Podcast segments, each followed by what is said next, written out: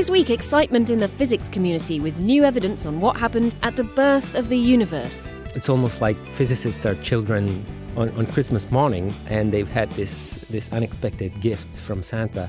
And scientists go to acting class.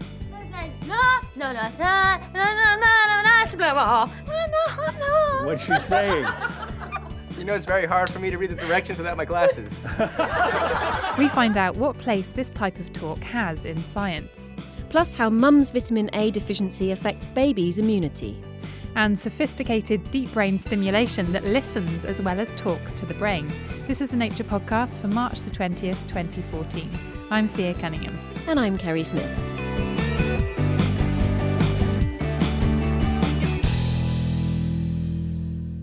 We're hitting you straight in the face with the news chat this week, as we just couldn't wait to give you the lowdown on our top story. One of Nature's news editors and chief physics geek, Davide Castelvecchi, is here with what some have been referring to as the story of the week.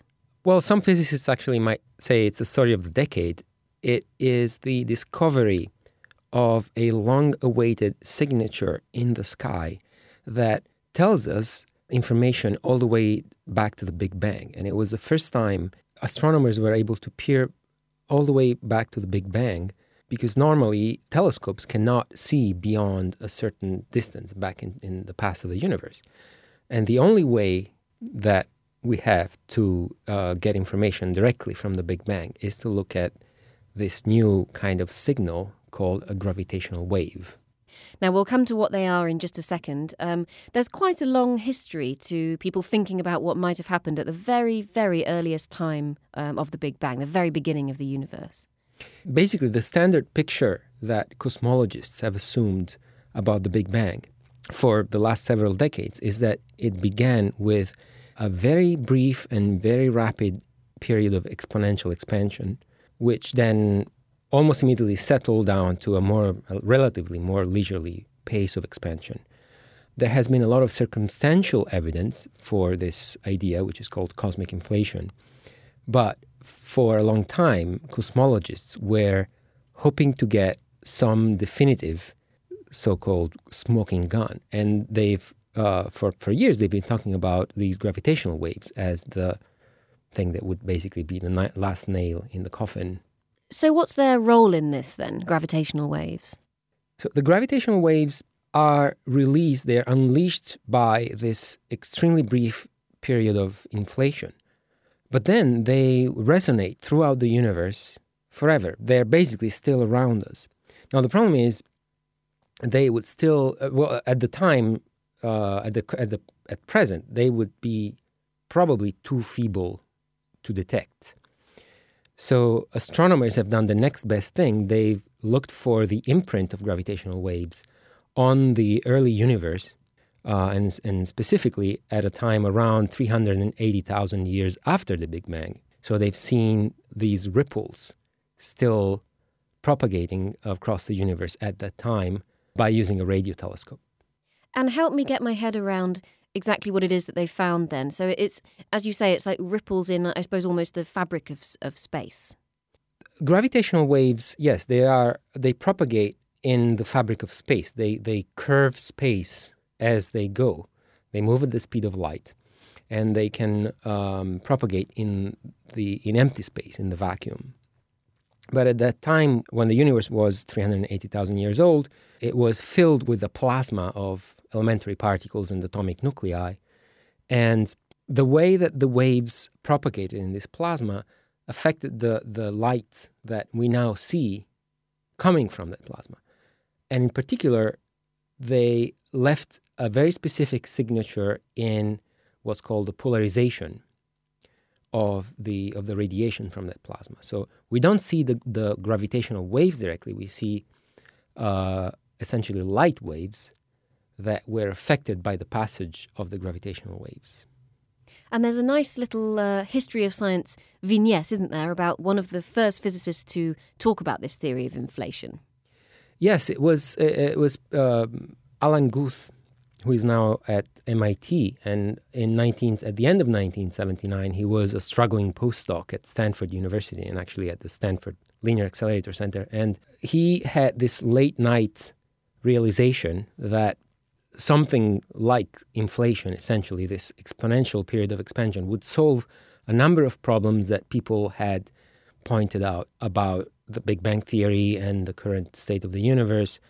And in one fell swoop, this idea of inflation would basically make everything come together, except that there was no evidence for it at the time.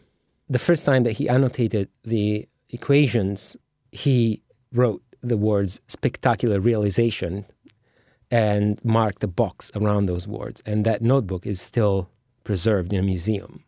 And for a mild mannered uh, physicist, that was quite some spectacle, I suppose. Now, do physicists today think of this new evidence as a sort of spectacular realization in itself? Yes, it has been uh, quite exciting to see the reactions.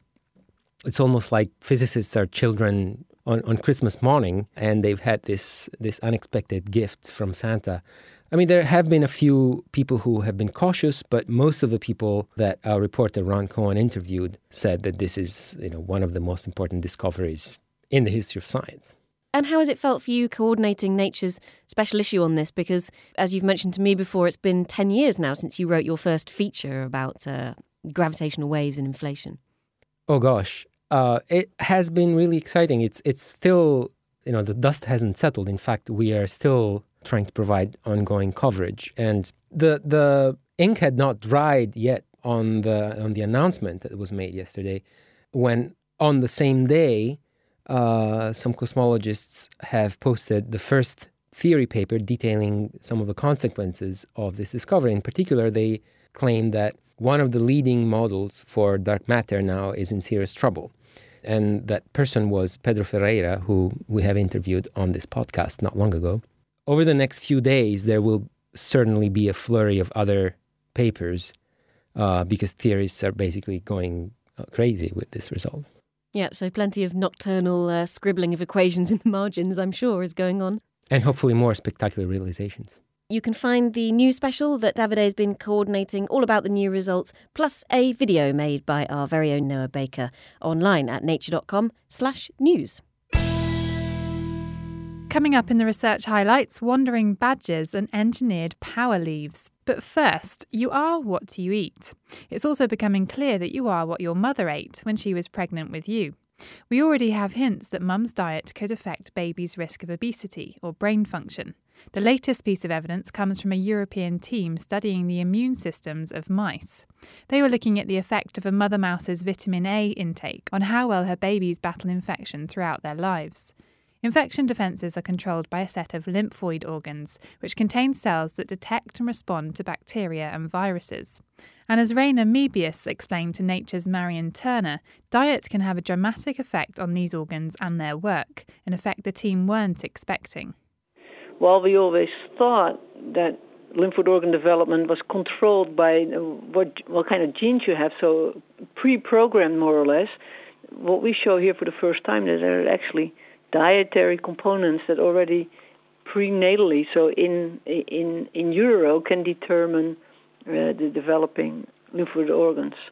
We go uh, in in detail how just only uh, varying one component of the diet, vitamin A, how that actually affects the developing immune system in the fetus, and that actually has a lifelong consequence for the offspring. In this study, I think you studied pregnant mice and then studied the development of the immune system of the mouse babies. That's correct. So what we see is when we vary the levels of vitamin A during pregnancy, we actually notice that the secondary lymphoid organs of the offspring are actually uh, depending on the levels that you that you eat. So if you have lots of vitamin A, your secondary lymphoid organs become larger. The secondary lymphoid organs are the places where the cells that actually have to respond to uh, pathogens like bacteria and viruses, where they for the first time uh, come in contact with that part of the pathogen that they can respond to, and then they actually help to fight the pathogen. So uh, the more of those cells you can actually activate, the, the bigger your response is and the faster you get rid of the pathogen. And so, literally, if you have a smaller lymphoid organ, then you have fewer of those cells that are able to then fight infection. Yes, what we saw was if you have if your uh, lymphoid organs are smaller, you actually have less of these lymphocytes and therefore less of the ones that are specific for that pathogen. You see less division, so you have fewer, uh, or it takes longer to get enough cells to fight the pathogen. This was done in mice. Do we know anything about the effect of vitamin A on the immune system in humans? We don't have the data for the developing immune system in embryos, but what we do know is that vitamin A is very important for the immune system that's associated with the gut. So in the gut, you convert a lot of vitamin A, and that actually determines how the immune system in uh, in the gut works. And if you take it away, like what happens in the third world countries where the diet sometimes doesn't have enough vitamin A, then you you do get an immune system in the gut that doesn't work so well, and you end up uh, having diarrhea and all kind of problems there. Where do we get vitamin A from, and how common is vitamin A deficiency? We we get it from green leaf uh, vegetables, uh, carrots, but also in meat. So the the more rich diets, what we have as a Western diet, that has plenty of vitamin A. But in um, the third world countries where you, they don't have those rich diets, there's actually really a shortage on it. And the World Health Organization actually uh, has a very effective program to provide kids there with vitamin A, which you store in your liver, and then they have enough for, for a while again. But now your research is indicating that it might be good to supplement vitamin A in pregnant women as well. Well, that, that has a risk because you, if you give too much, it actually vitamin A is actually very important for body axis formation, so your left-right uh, orientation, and so you cannot have too much and you cannot have too little. So there, there are situations where uh, women might not be so well fed because they throw up all the time, and maybe then it does become important when they are nauseous because of the pregnancy.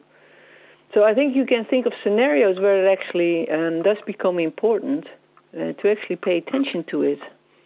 Sure. So not necessarily um, every pregnant woman should take vitamin A as an additional supplement, but in, in cases of malnutrition or in, in cases of, of nausea or something like that. Yeah, but if you if you have a healthy, normal, healthy diet, then I think you will uh, eat enough vitamin A. That was Reina Mebius, who's based at the VU University Medical Centre in Amsterdam in the Netherlands, talking to Marian Turner. Now it's time for the research highlights read by Noah Baker.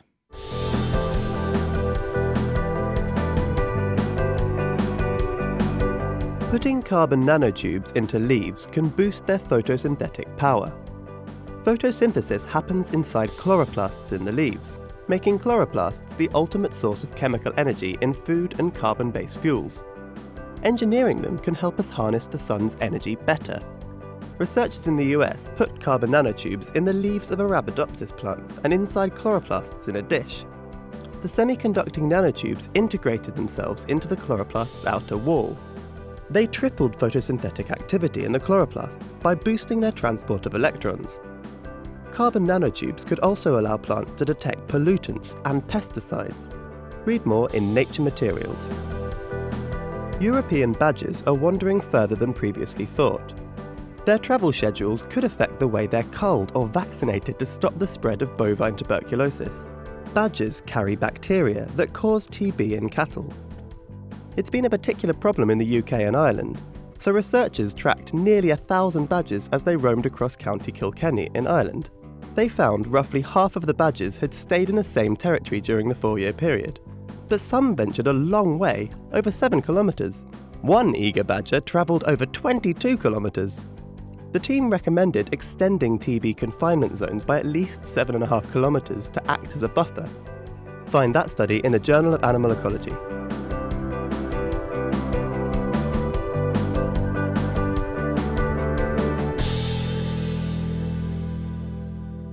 Shortly, we'll be finding out why scientists are going to acting class. But before that, a new type of brain implant that could help patients get better and provide scientists with crucial data. Frank Donabedian's body won't do what he wants it to do. At Stanford University in California, neurologist Camilla Kilbane is monitoring his symptoms, tremors in his limbs. All right, so now start working on the tremor. Okay, so if you wouldn't mind, just let your arms and legs do what they want to do and just let the tremor come because it wants to. The right leg is good. The left leg. Right there, that's the sound of a tremor. Are you feeling the ting- tingling again? So the right leg, we got that one to stop, so let's get the left to stop. Donabedian has Parkinson's disease, which affects a deep seated part of the brain, controlling, among other things, movement. Tremor is a hallmark of the disease. Parkinson's can be treated with drugs, but in cases like Donabedian's, if they don't work, surgeons can implant electrodes into the afflicted brain region, which deliver pulses of electricity. Somehow, it's not clear exactly how, these pulses suppress abnormal brain activity. Kilbane is tuning Donabedian's device to deliver the most efficient train of pulses. So what I'm going to do now is I'm just going to check the electrical properties, okay? Okay. So you may feel some change in the stimulation or tingling for a split uh-huh. second, okay? But Donabedian's day at the clinic doesn't end there. He's had implanted a new type of stimulator, and his next appointment will use the device to listen in on the brain rather than just firing pulses into it. Deep brain stimulation, or DBS, is pretty one way and rather blunt. It sends electrical impulses much bigger than the brain itself generates. It can be tuned a little, as Kilbane was doing, but it doesn't respond flexibly to brain activity. It's like getting a message across by shouting with your fingers in your ears, when it would be more effective to listen first and then speak only when you needed to say something. Donabedian's device is one of the first next generation DBS implants. It can listen as well as talk, and it's giving neuroscientists a way to research the underlying condition. Reporter Helen Shen is on the line. She made those recordings of Donabedian at the Stanford Clinic, and she's written a feature about next gen DBS for Nature. Helen, first of all, how new are these devices?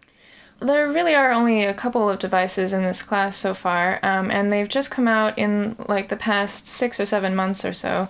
The particular technology that Frank Donabedian has was first implanted in a patient in Germany last August. In October, Donabedian became the first person to receive the device in the United States. There's a slightly different implant which treats epilepsy, and that was approved by the US Food and Drug Administration just last November, and that's been implanted in a few hundred people. So, the main differences then between Generation 1 and Generation 2 deep brain stimulation implants, um, what, what do people point to?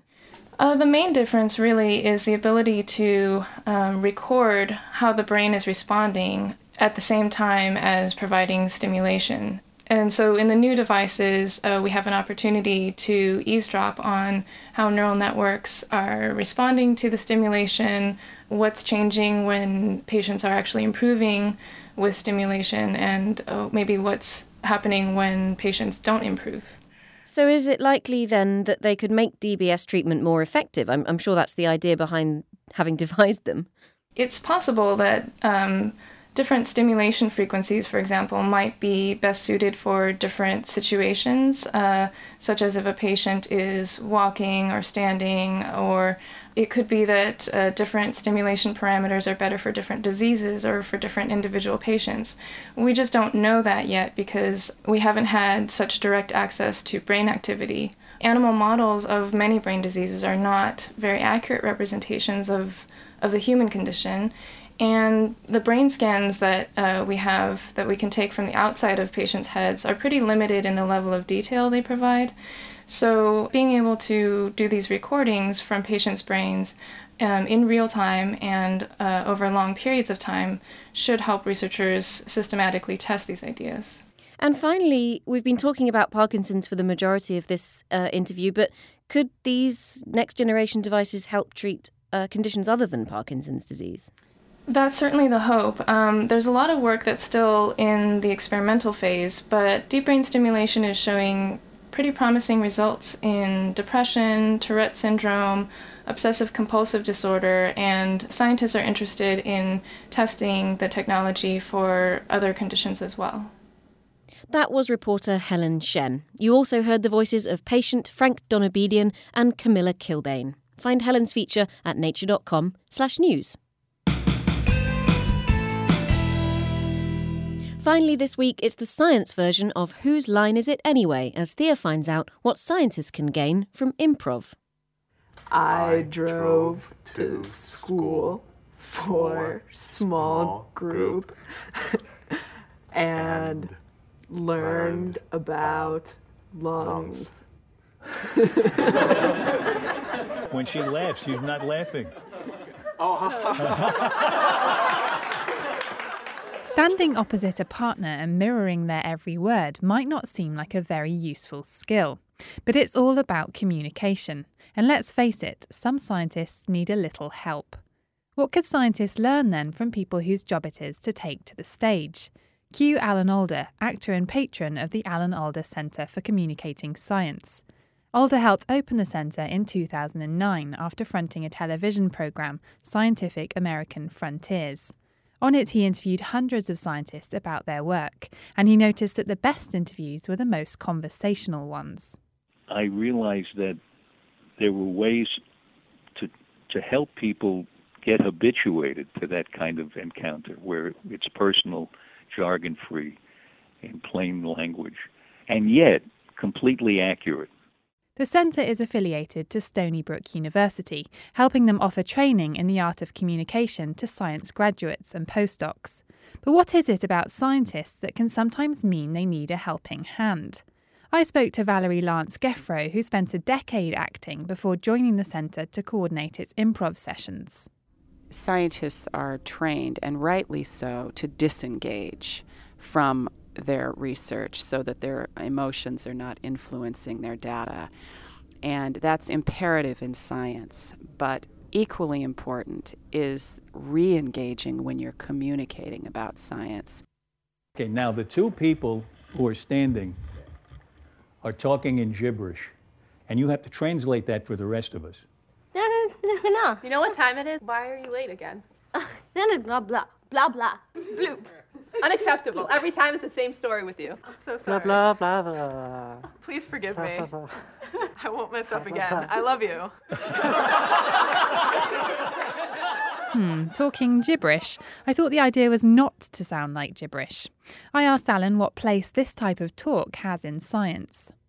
One of the things that it does is that it enables you to communicate something specific without using words so that you come to understand that you have your whole body to work with, you have your tone of voice to work with, and you can communicate pretty specific ideas without using words. So that when you when you're on a platform communicating with an audience, they need to hear a human tone in your voice. They need to hear that communicative sound. So an exercise like gibberish helps you communicate with more than than just the, the saying of words. Improv courses at Stony Brook run in short sessions over a few weeks and equate to one credit in a student's degree. Kimberly Bell, who's studying for a PhD in genetics, took the course in the autumn of 2011. Kim had been giving presentations on her course but was terrified of public speaking. But after a bit of improv, when I'm giving presentations, I definitely pay more attention to the audience, the way I word my science. I used to try to pretend when I'm talking that there was no audience because I really just wanted to be in the room by myself talking. I was terrified. But now I realize it's really important to know that there's an audience there to tailor my speaking, my vocabulary, the way I'm talking about my work to them. Look at them when I'm talking and gauge their response, see if they're bored or excited, and what I could do to really bring them in. But don't worry, Brad Pitt. The centre isn't trying to churn out the next batch of Hollywood stars. We're not trying to turn scientists into actors, and it's not it's not intended to help you become something you're not. On the contrary, the improvising that we teach enables you to be more authentically you when you're in front of a crowd. And there's something very attractive about that and very appealing to an audience to see a real fellow human up there telling you about their work. Still skeptical? Valerie was too when she first started teaching scientists improv. I went in feeling like this was never going to work. I mean, I, I just could not imagine how this was going to happen. And the delight for me has been in watching how available scientists are to this idea, how playful they become quickly, and how the skepticism drops. So I think once they've signed on for the notion of, yeah, I should probably do something about this, then there's a great deal of positive energy that follows. Pass a sound around that sounds like a word, sounds a little like some other language. Twak. Kakukak. Kakukak. Chunchon. 큐촌 가지보바 Kaji boba milehe? Milehe hum. Milehe hum. Pickety bickety boo. Thanks to Alan Alda and Valeri Lantz-Gefroh of the Alan Alda Centre for Communicating Science at Stony Brook University in New York. You also heard from student Kimberly Bell. Thanks to Valerie and Graham Ched for providing the improv clips. For more information about the centre, visit the website at www.centreforcommunicatingscience.org. Do you think improv could help your presenting skills? Or is there no place for acting in science? Let us know what you think on Twitter at Nature Podcast or email us at podcast at nature.com.